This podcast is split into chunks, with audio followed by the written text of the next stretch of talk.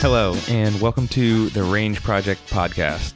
This is Chris McGrory, and I usually am interviewing the people around me to learn about what they do, how they do it, and the mental frameworks they have. But in this one, I'm trying something new.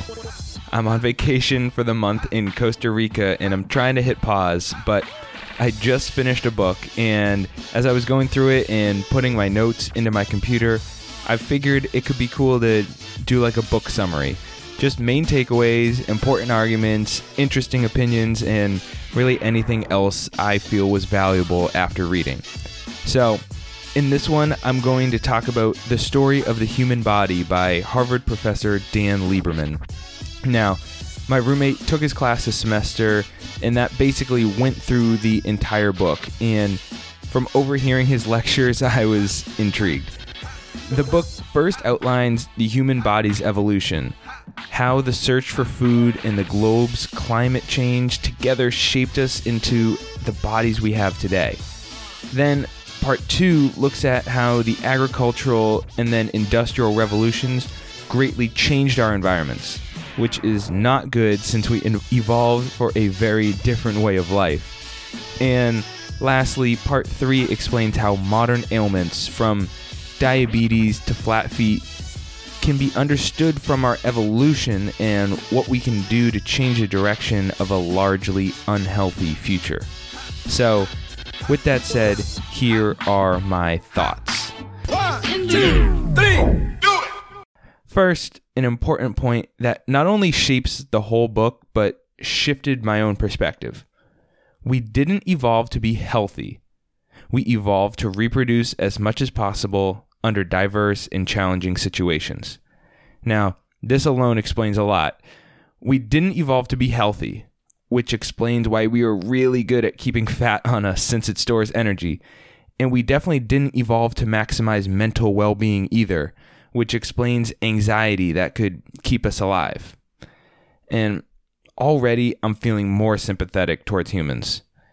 Now, a second point of equal importance, at least I think, is that natural selection is context dependent and never reaches perfection because our environments are different and always changing. So, right out of the gate, this made me think like, wow, the argument that we should be eating like a hunter gatherer just really does not hold up on its own. Those early Homo species had entirely different constraints where it made a lot of sense to eat meat when they could since they needed the calories but that doesn't mean it's optimal for human health. It was just what was best for reproductive success given the environment. So those two points alone were worth the read. But now let's get into some more details. Part one was a bit of a slog for my interest, but it did answer a few questions I didn't even know I had.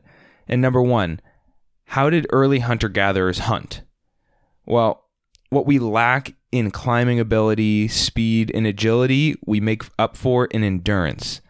And since food was spread out as global temperatures shifted, natural selection preferred those who could walk upright and more efficiently to get food. This obviously changed the shape of our bodies from our feet, think of your arch like a little spring, to our hips, like we can move forward without swaying left and right like a chimp or ape and all the way to our inner ears, which keep us balanced, right? Now, our hunter gatherer ancestors engaged in what's called persistence hunting, something I had never heard of. The hunter basically jogs after a big animal, forcing it to gallop for a long time and in the midday heat. But since being on two feet means less direct sun exposure and a lot of surface area for sweating, these hunters kept cool, which meant they could walk and run until the animal literally passed out from heat exhaustion. Pretty cool. And here I was thinking our ancestors had spears like right out of the gate, but I was wrong. Now, this actually partly leads to a second question I had. Why do we have such big ass brains? Basically, it's about having extra energy. The meat that supplemented these diets I'll say that again, the meat that supplemented these diets gave early Homo more calories. And simple food processing like cutting and mashing helps save calories from chewing and digesting. And put together, you get more energy for growing a brain. Now, hunting and gathering plus bigger brains made us adapted for cooperation. Early Homo had to get good at sharing because there was no guarantee you'd find food from one day to the next. So there was an intense selective pressure for reciprocity and being egalitarian. Suggesting we might be wired for the same, I think, at least for those like in our inner circle, right? So, put together, part one explains the environmental conditions that gave us the bodies we have today. And part two goes into how that all changed, starting with the agricultural revolution and then followed by the industrial revolution. Now, farming gave us a lot more calories than hunter gatherers, but a lot less diverse of a diet that our bodies evolved to eat. Farming and storing food makes for less nutritious diets full of too much starch without fiber and also risk extreme food shortages, problems that our ancestors did not have. And they might not have had excess calories, but our ancestors rarely had famines or malnutrition. But since they couldn't reproduce as much as farmers, guess what persisted? And the Industrial Revolution changed our diets and environments even more all in all, it made us save a ton of energy. You and I can go through our days starting in a warm and soft bed, pressing a button to cook food that is soft and easy to eat, take a car and then an elevator to our air conditioned classroom or office, and then spend all day sitting. And this introduces the idea of mismatches. We evolve for one environment and live in a completely different one. These mismatches then lead to mismatch illnesses and diseases. These are things that can kill, like type 2 diabetes, heart disease, reproductive cancers, and also stuff that just makes life tough, like back pain, nearsightedness, and impacted wisdom teeth. While we know the conditions that cause these illnesses, we don't do anything but treat the symptoms, leading to another big idea dysevolution. And dysevolution happens when we pass on environments and behaviors like giving sugary foods to kids that we know hurt our health. The thing is that they are non infectious diseases, they don't get in the way of reproducing, and sometimes even have socio-cultural benefits. So they persist from generation to generation. Part 3 is great because it explains from an evolutionary perspective why we should do the things we know we should, like eating a diverse diet, like moving around through the day, and like limiting the time we spend staring at books and screens. And the most interesting part to me was about diet and type 2 diabetes. Now, I thought I knew about this disease, but then I read chapter 10. A point that kept getting repeated was how important fiber is to regulating the digestion of food and therefore the release of sugar into our blood. When sugar floods the system, it can't get used by cells right away, so insulin gets released to tell the cells the sugar needs to get stored as fat. But the body overdoes the insulin, which makes our blood sugar crash, leading us to crave more sugar. And over time, the cells become insensitive to insulin, so blood sugar rises chronically, which leads to diabetes. Since our body is built to eat slow digesting food that take work to find and then eat, it's no wonder we have crazy number of diabetics and a lot of obesity in the developed world. It sounds simple, but early enough in the process, diet and exercise really can reverse diabetes. Doing so ever so slightly makes the mismatch between body and environment a little less mismatched. And another interesting example from part three is back pain. Picture yourself sitting all day. That position shortens the muscle on the front of your hip, which is the hip flexor, and that tugs on your pelvis, which are all the bones between your upper and lower body.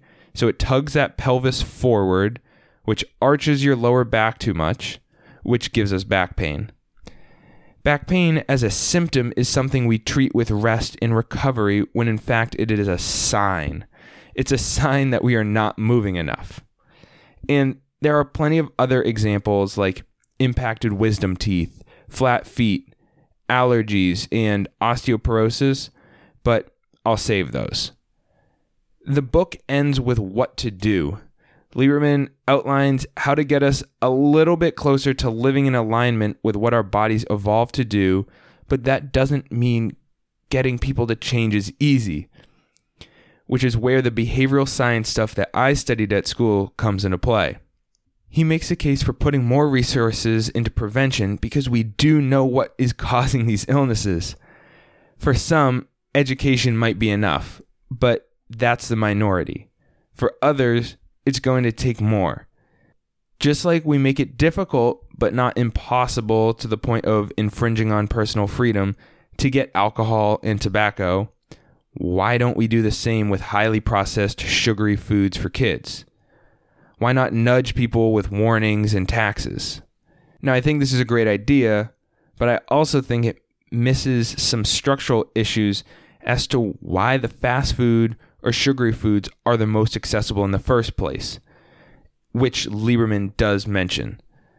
I think nudges need to work their way up the food chain to companies in government subsidies that are making healthful foods really hard to access. So, that's how the book ends, but not where I want to end. I just want to reiterate the main takeaways.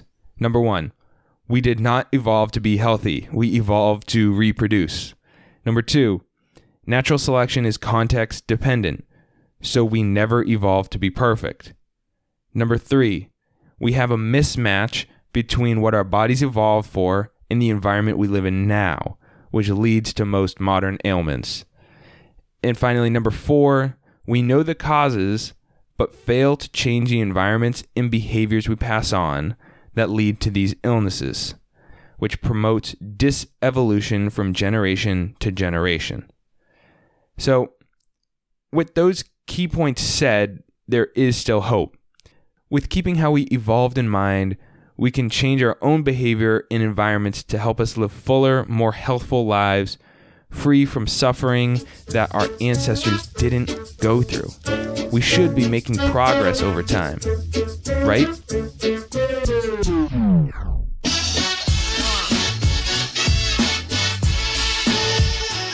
Hey, everybody. Thank you all for tuning in. Hope you enjoyed that one. As always, you can find links to everything we discussed show notes, and a lot more goodies like my favorite reads on my website at chrismcgrory.net. That's C H R I S M C G R O R Y dot net. Thanks so much, and see you next time.